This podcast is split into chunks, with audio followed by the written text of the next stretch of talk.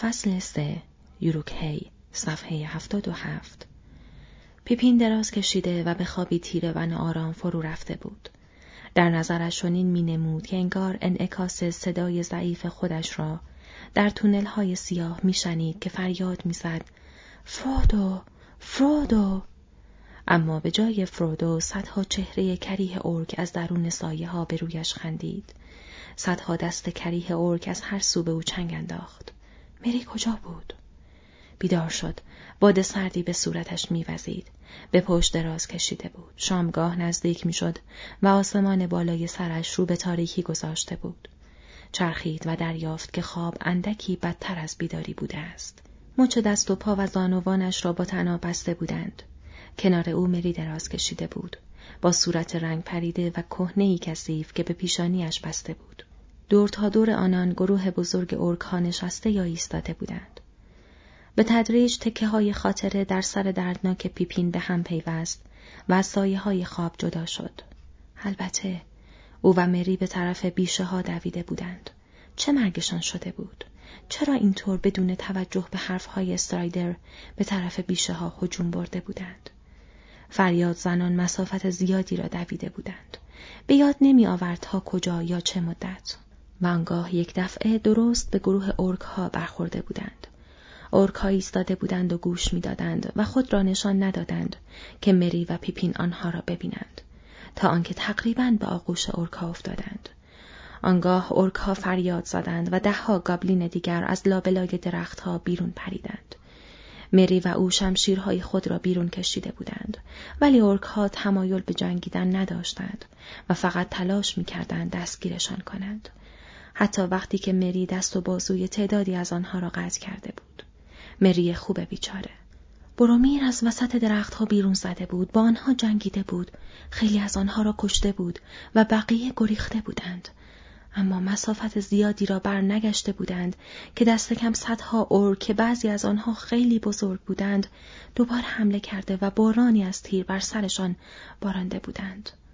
و هدفشان بلا استثنا برومیر بود. برومیر در شاخ بزرگش دمیده بود و تنین آن در میان بیشه ها پیچیده بود و ابتدا ارک ها وحشت کرده و عقب نشسته بودند اما وقتی هیچ جوابی جز صدای انعکاس شاخ او به گوش نرسیده بود خشمگینانه تر از پیش حمله کرده بودند پیپین چیز زیادی به خاطر نمی آورد. آخرین خاطره او به برومیر مربوط می شد که به یک درخت تکیه داده بود و تیری را از تنش بیرون می کشید. آنگاه تاریکی همه جا را فرا گرفته بود. با خود گفت فکر می کنم به سرم ضربه زدند. می ترسم بیچاره مری خیلی صدمه دیده باشد. چه بلایی سر برو می رامد. چرا ارکا ما را نکشتند؟ کجا هستیم و کجا داریم می رویم؟ پاسخی برای سوالهایش پیدا نکرد. احساس کرد هوا سرد است و حالش خوب نیست. فکر کرد ای کاش گندالف الروند را وادار نکرده بود که اجازه آمدن به ما بدهد. به چه دردی خوردم؟ جز مزاحمت. یک جور مسافر یک تکه بار. حالا هم که مرا دزدیدند فقط یک تکه بار هستم برای ارکها. امیدوارم استرایدر یا کسی بیاید دنبال ما و ما را از دست اینها بگیرد. ولی آیا می شود به این قضیه امیدوار بود؟ این موضوع همه نقشه ها را به هم نمی‌زند ای کاش می توانستم دوباره آزاد بشوم. اندکی تقلا کرد که کاملا بیستمر بود. یکی از ارک ها که نزدیک نشسته بود خندید و به زبان نفرت انگیز خودشان چیزی به دوستش گفت. سپس رو به پیپین کرد و به زبان مشترک که آن را تقریبا به اندازه زبان خودشان زشت و کریه صحبت می کرد گفت تا می توانی استراحت کن کوچولوی احمق طولی نمی کشد که استفاده برای پاهایت پیدا می کنیم. قبل از اینکه به خانه برسیم آرزو می کنی که ای کاش پا نداشتی. دیگری گفت اگر دست من بود حالا آرزو می کردی که ای کاش مرده بودی. کاری می کردم که جیغت در بیاید موش بدبخت. بالا سر پیپین ایستاد و دندانهای زردش را به صورت او نزدیک کرد. دشنه سیاه با تیغه بلند دندانه دار در دستش بود. فشفش کنان گفت آرام سر جایت بمان وگرنه با این میخارانمد زیاد جلب توجه نکن نه ممکن است دستورهایی را که به من دادند فراموش بکنم. لعنت به ایزنگاردی ها یوگلوکیو باگرونگ. شاپوشتوک سارمان گلوب پوش سکای. شروع کرد و مدتی دراز با عصبانیت به زبان خودشان حرف زد. که آهسته به غرولند و دندان قروچه تبدیل شد. پیپین وحشت زده آرام دراز کشید هرچند درد مچ دستها و زانوانش کم کم شدت می گرفت و سنگهای زیرش داشت پشتش را سوراخ می کرد. برای آنکه افکارش زیاد به وضع خود معطوف نشود با جدیت به هر چیزی که می توانست بشنود گوش سپرد سر و صدای زیادی در دور برش برخواسته بود و اگرچه زبان ارکی همیشه و همه وقت پر از تنفر و خشم نمود واضح بود که چیزی مثل نزاع شروع شده است و هر لحظه داغتر می شود. پیپین با کمال تعجب دریافت که خیلی از حرفها قابل فهم است. بسیاری از ها زبان معمولی به کار می بردند. ظاهرا های آنجا از دو یا سه طایفه مختلف بودند و نمی توانستند زبان ارکی همدیگر را بفهمند. مباحثه خشمگینانه بینشان در باب اینکه اکنون باید چه بکنند در گرفته بود. اینکه باید کدام راه را در پیش بگیرند و با اسیران چه بکنند. یکی گفت وقت نیست که آنها را درست و حسابی بکشیم. توی این سفر وقت تفریح نداریم. دیگری گفت کاریش نمی شود کرد. ولی موافق نیستید که آنها را سریع همینجا بکشیم؟ لعنتی ها جز دردسر چیزی ندارند و ما هم عجله داریم. شب دارد از راه می‌رسد و باید حرکت بکنیم. سومی قرولند کنان با صدای بم گفت دستور است که همه را بکشید جز هافلینگ ها آنها را باید هرچه سریعتر زنده به اینجا بیاورید. این دستوری است که به من دادند. چند صدا با هم پرسیدند. آنها را می‌خواهند چه کار کنند؟ چرا زنده جان می‌دهند برای تفریح؟ نه. شنیدم که یکی از آنها چیزی با خودش دارد. چیزی که آن را برای جنگ می‌خواهند. یک وسیله توطعه الفی یا چیزی مثل این. در هر حال باید تک تک آنها بازجویی بشوند. به جز این چیز دیگری نمیدانی؟ چرا خودمون آنها را نگردیم و نبینیم؟ ممکن است چیزی پیدا کنیم که به درد خودمان بخورد. صدایی ریشخند کنن گفت نکته جالبی گفتی. صدایش ملایمتر اما اهریمنی تر از صدای بقیه بود. باید این موضوع را گزارش بکنم. زندانی ها را نباید بگردید یا چیزی از آنها قنیمت بگیرید. این دستوری است که به من دادند. صدای بم گفت به من هم همینطور زنده همانطور که اسیرشان کرده اید بدون گرفتن قنیمت به من این دستور را دادند. یکی از صداهای قبلی گفت ولی به ما این دستور را ندادند. این همه را از معدنها به اینجا آمده ایم که بکشیم و انتقام مردم خودمان را بگیریم. من دلم می‌خواهد بکشم و بعد برگردم شمال. صدای پرخاشگر گفت پس بهتر است که دلت نخواهد. من یوگلوک هستم من دستور می دهم از کوتاهترین راه برمیگردم به ایزنگارد. صدای اهریمنی گفت سارومان ارباب است یا چشم بزرگ؟ ما باید بلافاصله برگردیم به لوکبورس. صدای دیگر جواب داد اگر می توانستیم از رودخانه بزرگ عبور کنیم این کار را می کردیم ولی تعدادمان کافی نیست که دست به مخاطره بزنیم و به طرف پلها برویم. صدای اهریمنی گفت من از رودخانه عبور کردم یک نزگول بالدار در شمال در طرف ساحل شرقی منتظر ماست. شاید شاید آن وقت با اسیرهای ما پرواز می‌کنی و در لوکبورس همه پاداشها و تحسینها را نصیب خودت می‌کنی و ما را پای پیاده قال می‌گذاری که از وسط سرزمین اسبها بگذریم. نه باید با هم بمانیم. این سرزمین ها خطرناک است. پر از یاقی ها و راهزن های بیرحم. یوگلوک پرخاش کنان گفت به ما باید کنار هم بمانیم. من به تو خوک کوچک اعتماد ندارم شما دل و جرأت ندارید بیرون زمین های خودتان دست به کاری بزنید اگر ما نبودیم همه تان پا به فرار گذاشته بودید. ما یوروکه جنگی هستیم. جنگجوی بزرگ را ما کشتیم. اسیرها را ما گرفتیم. ما خادمان سارومان خردمند هستیم. سارومان سفید دست. دستی که گوشت آدمی زاد برای خوردن به ما می‌دهد. از این زنگارد را افتاده ایم و شما را تا اینجا آوردیم. از همان راهی هم که انتخاب می کنیم برتان می من یوگلوک هستم و حرفم را زدم. صدای اهریمنی پوزخند زنان گفت تو زیادتر از حد و اندازه حرف زدی یوگلوک. بعید می‌دانم در لوکبورز از این حرفا خوششان بیاید. ممکن است فکر کنند که شانه های یوگلوک می‌خواهد از سنگینی سرش راحت بشود.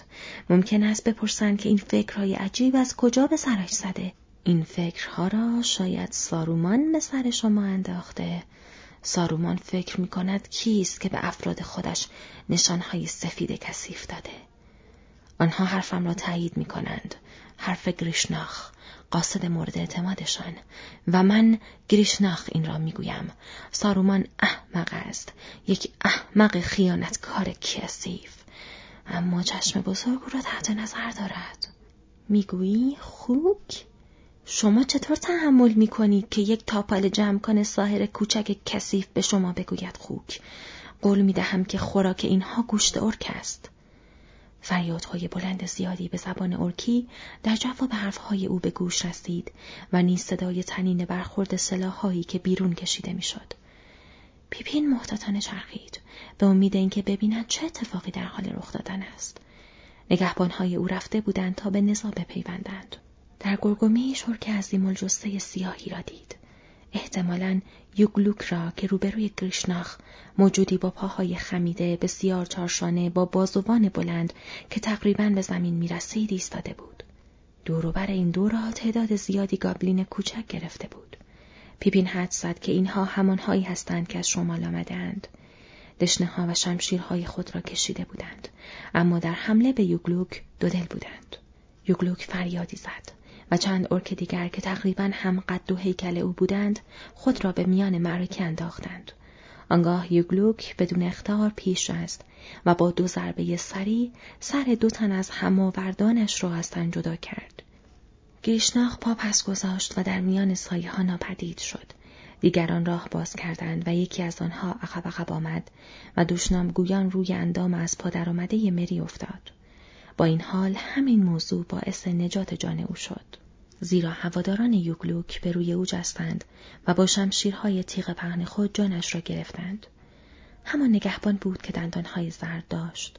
جنازش درست بالای سر پیپین افتاد و هنوز دشنه بلندش را با تیغه دنداندار در دست داشت. یوگلوک فریاد زد سلاحهایتان را غلاف کنید و بگذارید دیگر رفتار نامعقول نبینیم. از اینجا مستقیم به طرف غرب حرکت می کنیم و از پلکان پایین می رویم. از آنجا مستقیم به طرف بلندی ها و بعد از کنار رودخانه به طرف جنگل می رویم. شب و روز باید راه برویم. روشن شد؟ پیپین فکر کرد. حالا اگر کمی طول بکشد که این یاروی بد قیافه فوج را تحت امر خودش در بیاورد فرصتی دست من میافتد بارقه از امید به دلش راه یافته بود تیغه دشنه سیاه بازویش را خراشیده و سپس سر خورده و در کنار موچ دستش پایین افتاده بود. قطره های خون را که روی دستش میریخت احساس می‌کرد. اما از طرف دیگر تماس سرد فولاد را نیز روی پوستش حس می‌کرد. ارکها آماده شدند که دوباره راه بیفتند. اما بعضی از شمالی ها هنوز مایل به رفتن نبودند. و هیزنگاردی ها دوتای دیگر را کشتند تا بقیه مرعوب شدند. ناسزاگویی و اقتشاش زیاد بود. در حال حاضر کسی مراقب پیپین نبود.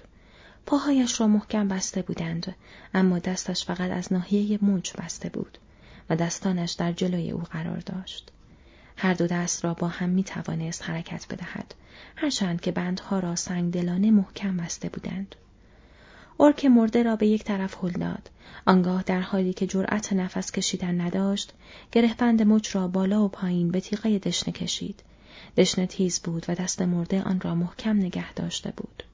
بند بریده شد. پیپین آن را با انگشتانش گرفت و به شکل دستبندی متشکل از دو حلقه گره زد و دستهایش را داخل آن سراند. سپس خیلی آرام دراز کشید. یوگلوک فریاد زد. آن زندانی ها را بردارید.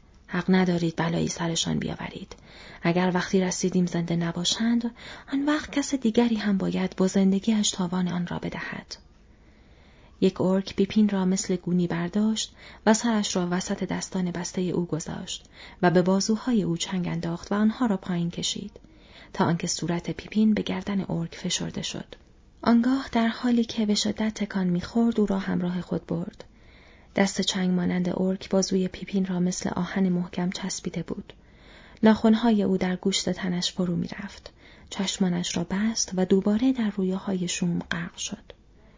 ناگهان دوباره او را روی زمین سنگی انداختند. اوایل شب بود، اما هلال باریک ماه از همکنون در مغرب پایین می‌رفت. روی لبه یک پرتگاه بودند که انگار مشرف به دریایی از مه پرید رنگ بود. صدای ریزش آب از آن نزدیکی به گوش می رسید. یکی از ها که نزدیک ایستاده بود گفت بالاخره دیدورها برگشتند. صدای یوگلوک قرقر کنن پرسید خب چه چیزی پیدا کرده اید؟ فقط یک سوار تنها و او هم به طرف غرب رفت. الان همه جا امن است. احتمالش را می‌دادم ولی که این اتفاق افتاد. احمقها باید او را با تیر می‌زدید. حالا او زنگ خطر را به صدا در میآورد. اسبدارهای لعنتی خبر ما را تا صبح فردا میشنوند. حالا باید سرعت دویدنمان را دو برابر بکنیم. سایه روی پیپین خم شد. یوگلوک بود. ارک گفت بلند شو بنشین. برا بچه های من از خرکش کردن تو قصده شدند. باید از کوها پایین برویم و تو باید پاهایت را به کار بیاندازی. بیا و حالا مفید باش. نه فریاد می‌زنی نه سعی می‌کنی فرار کنی. ما بلدیم اگر کسی حق زد چطور حسابش را برسیم که حالش را جا بیاورد. هرچند کاری نمی کنند که دیگر به در درباب نخوری. تسمه های دور پا و زانوان پیپین را برید و از موهایش گرفت و او را بلند کرد و روی پاهایش گذاشت. پیپین به زمین افتاد و یوگلوک دوباره از موهای او گرفت و بلندش کرد. تعدادی از ارکها خندیدند. یوگلوک قمقمه ای را لای دندانهای او چپاند و مایه آتشین را در گلوی او ریخت. پیپین تب بیامان داغی را احساس کرد که در داخل او جریان داشت. دردی که در پاها و زانوانش بود ناپدید شد توانست برخیزد یوگلوک گفت حالا نوبت آن یکیست پیپین دید که یوگلوک به طرف مری که نزدیک او دراز کشیده بود رفت و لگتی به او زد مری ناله کرد یوگلوک او را با خشونت گرفت و کشید و به حالت نشسته درآورد و نوار زخمبندی دور سرش را برید و سپس ماده سیاه را که از داخل جعبه چوبی کوچکی بیرون می آورد روی زخم مالید. مری فریادی کشید و وحشیانه تقلا کرد. ارکها دست زدند و از خنده ریسه رفتند. ریشخند کنان می گفتند نمی‌خواهد دوایش را بخورد. نمی‌داند چه چیز برایش خوب است. وای می توانیم بعدا کمی تفریح کنیم. اما یوگلوک فعلا در این مسخره بازی شرکت نداشت. لازم بود که عجله کند و بگذارد افراد ناراضیش به شوخی های خود ادامه دهند. داشت مری را به شیوه ارکی معالجه می کرد و معالجات او سریع کارگر افتاد. وقتی به زور جرعه از قمقمهاش را در گلوی هابیت ریخت و بندهای پایش را برید و او را کشید و روی پاهایش گذاشت، مری ایستاد و با اینکه رنگ پریده مینمود جدی و جسور بود و خیلی سرزنده به نظر می رسید. بریدگی روی پیشانی دیگر آزارش نمی‌داد. جای زخم قهوه‌ای رنگ تا آخر عمر با او بود. گفت سلام پیپین پس تو هم همراه این اردوی کوچک هستی کجا قرار است بخوابیم و صبحانه بخوریم لوگلوک گفت از این خبرها نیست نه خواب نه صبحانه حرف نباشد با هم صحبت نکنید هر درد سری پیش بیاید آخر سر گزارش می دهیم و او خودش می داند که چطور حسابتان را برسد. اگر رخت خواب و صبحانه می خواهید حرفی نیست. آنقدر از این چیزها نصیبتان بشود که حالتان به هم بخورد. گروه ارک ها در دره عمیقی که به دشت مهالو در آن پایین منتهی می‌شد سرازیر شدند.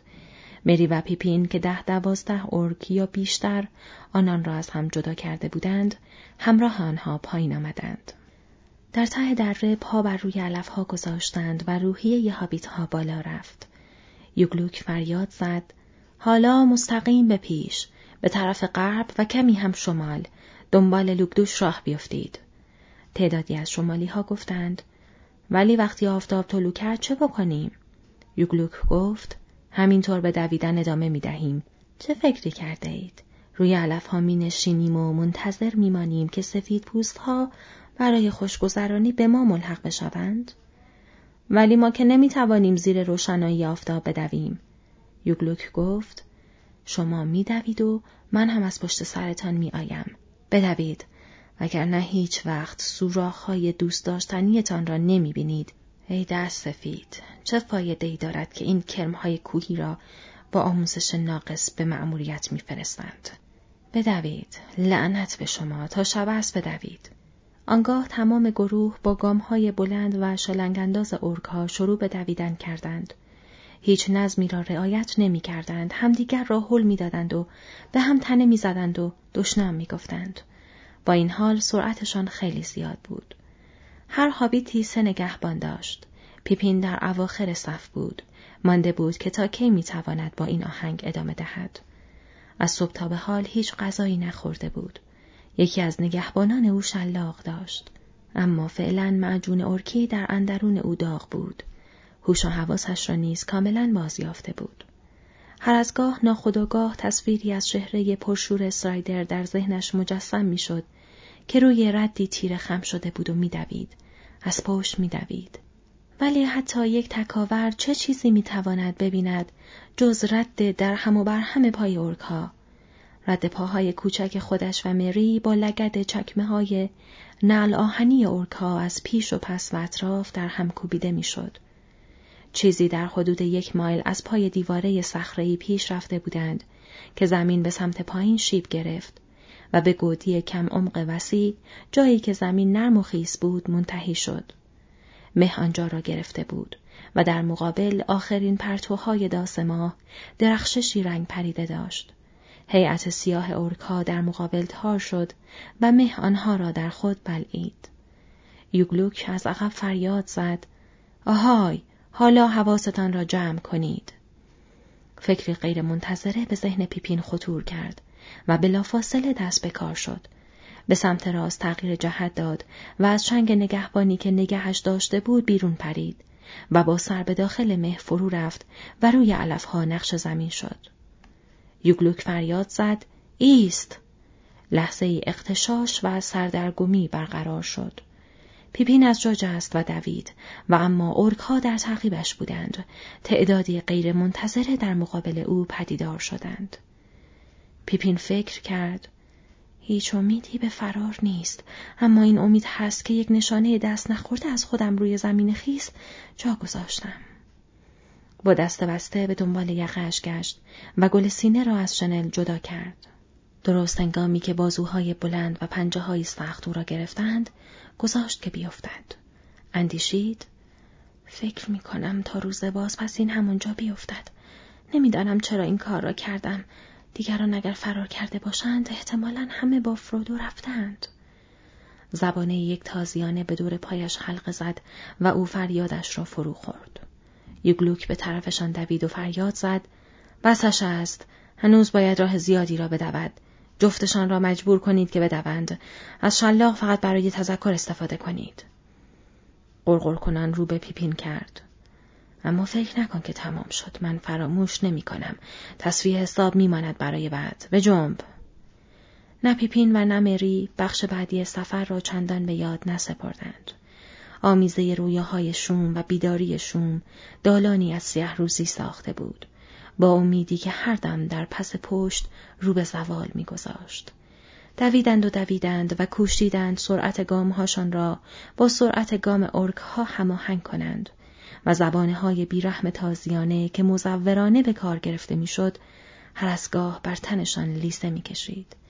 اگر می ایستادند یا لنگ لنگان می رفتند، آنان را می گرفتند و مسافتی می کشیدند. گرمای نوشابه یورکی رفته بود. پیپین دوباره احساس سرما و بیماری می کرد. به یک بار با صورت روی چمنها افتاد. دستهای خشن با چنگالهای برنده به او چنگ انداختند و بلندش کردند. یک بار دیگر مثل گونی حملش می کردند و تاریکی گرداگرد او را فرا گرفت. یا تاریکی شبی دیگر بود یا کوری چشم خود او. نمی‌دانست کدام. به طرزی مبهم از صدای حیاهو آگاه شد. چون این می نمود که تعدادی از ارک ها تقاضای توقف می کردند. یوگلوک داشت فریاد می‌زد. احساس کرد که او را روی زمین انداختند و همانطور که روی زمین افتاده بود باقی ماند تا آنکه رویاهای تیره او را در رو بود. اما فرار از دست درد چندان به طول نینجامید. به زودی چنگ آهنین دستهای بیرحم دوباره او را گرفتند. زمانی دراز تکان خورد و لرزید و سپس تاریکی آهسته آهسته کنار کشید و او دوباره به دنیای بیداری برگشت و دریافت که صبح است. فرمانهایی با صدای بلند صادر شد و او را با خشونت روی علفها انداختند. زمانی آنجا دراز کشید و با نومیدی جنگید.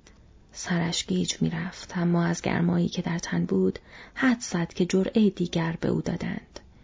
یک ارک روی او خم شد و مقداری نان و تکه گوشت خام خشک شده به طرف او انداخت. نان بیات خاکستری را با اشتها خورد اما لب به گوش نزد.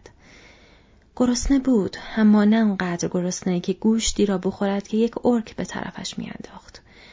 گوشتی که جرأت نمی‌کرد حدس بزند متعلق به چه موجودی است. نشست و دور برش را نگاه کرد. مری زیاد دور نبود. کنار ساحل رودخانه باریک و سیلابی بودند. در پیش رو کوها با هیبت نمودار شدند. قله بلند نخستین پرتوهای خورشید را به خود می گرفت. لکه تیره جنگل بر روی شیبهای کم ارتفاع مقابلشان دیده می‌شد. داد و بیداد و مشاجره شدیدی میان ارکها برقرار بود. ظاهرا دوباره در نقطه ای که راه شمالی ها و ایزنگاردی ها از هم جدا می‌شد نزاع در می گرفت. بعضی ها راه جنوب را در آن پشت نشان می‌دادند و بعضی ها به طرف شرق اشاره می کردند. یوگلوک گفت بسیار خوب پس آنها را به من بسپارید. همانطور که قبلا گفتم کشتن در کار نیست. اما اگر می‌خواهید چیزی را که برای گرفتن آن این همه راه آمده ایم دور بیاندازید باشد این کار را بکنید. من آن را بر می دارم. بگذارید یوروکی های جنگی مثل همیشه کار را تمام بکنند. اگر شما از سفید پوست ها می ترسید فرار کنید. فرار کنید این هم جنگل. فریاد زنان روبرو را نشان داد. خودتان را برسانید آنجا. منتهای امیدتان همین است. گورتان را گم کنید و زود باشید قبل از اینکه سر چند نفر دیگر را بزنم تا عقل بقیه سر جا بیاید. صدای فحش و فحشکاری و زد و خورد برخاست و سپس اغلب شمالی ها جدا شدند و بیشتر از صد تن از آنها با عجله به راه افتادند و دیوانوار در طول رودخانه به طرف کوهستان دویدند. حابیت ها به دست ایزنگاردی ها رها شدند.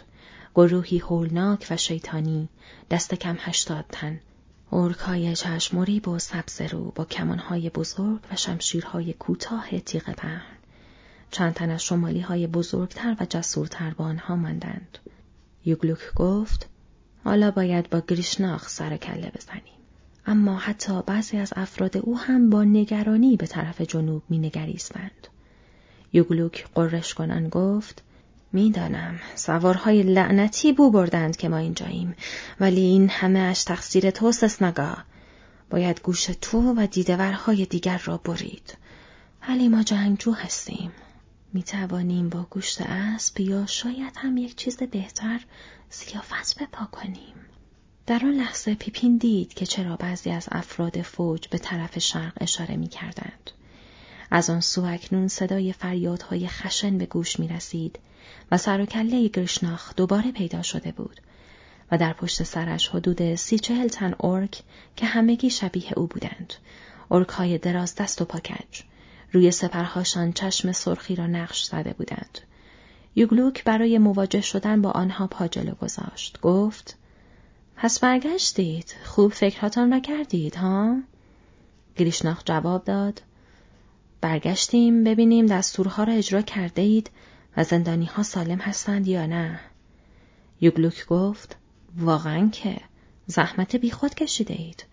من خودم مراقب هستم که دستورها مطابق فرمان خود من اجرا شود. برای چه چیز دیگری برگشته ای؟ با عجله رفتی؟ چیزی جا گذاشته بودی؟ گیشناخ با عصبانیت گفت یک احمق را جا گذاشته بودم. اما تعدادی افراد با شهامت با او بودند که حیفم آمد که دست بروند. می‌دانم که تو آنها را می اندازیشان توی حچل. آمدم که به آنها کمک کنم. یوگلوک خندید. چقدر عالی! ولی اگر دل و جرأت جنگیدن نداری راه را اشتباه آمده ای. راه تو راه لوکبورز است. سفید پوست ها دارند میآیند. چه اتفاقی برای نزگول عزیزت افتاده؟ دوباره مرکبی را که سوارش بود با تیر زدند؟ حالا اگر او را با خودت میآوردی ممکن بود به درد بخورد. اگر این نزگول ها همان چیزی باشند که ادعا می کنند. گریشناخ گفت نزگول، نزگول، لرزید و لبهایش را لیسید. گویی این اسم تعمی گندیده داشت که او آن را با ناراحتی میچشید. گفت یوگلوک تو از چیزی حرف می‌زنی که خیلی فراتر از خوابهای آشفته توست. نزگول ها از همه این حرفها با خبر می شوند. یک روز آرزو می کنی که ای کاش این حرف را نزده بودی. بوزینه. و با عصبانیت خورخوری کرد. باید بدانی که آنها تخم چشم بزرگ هستند. اما نزگول بالدار هنوز زود است، هنوز زود است. او نمی‌گذارد که آنها خودشان را این طرف رودخانه نشان بدهند. به این زودی ها نه. آنها برای جنگ و منظورهای دیگر هستند.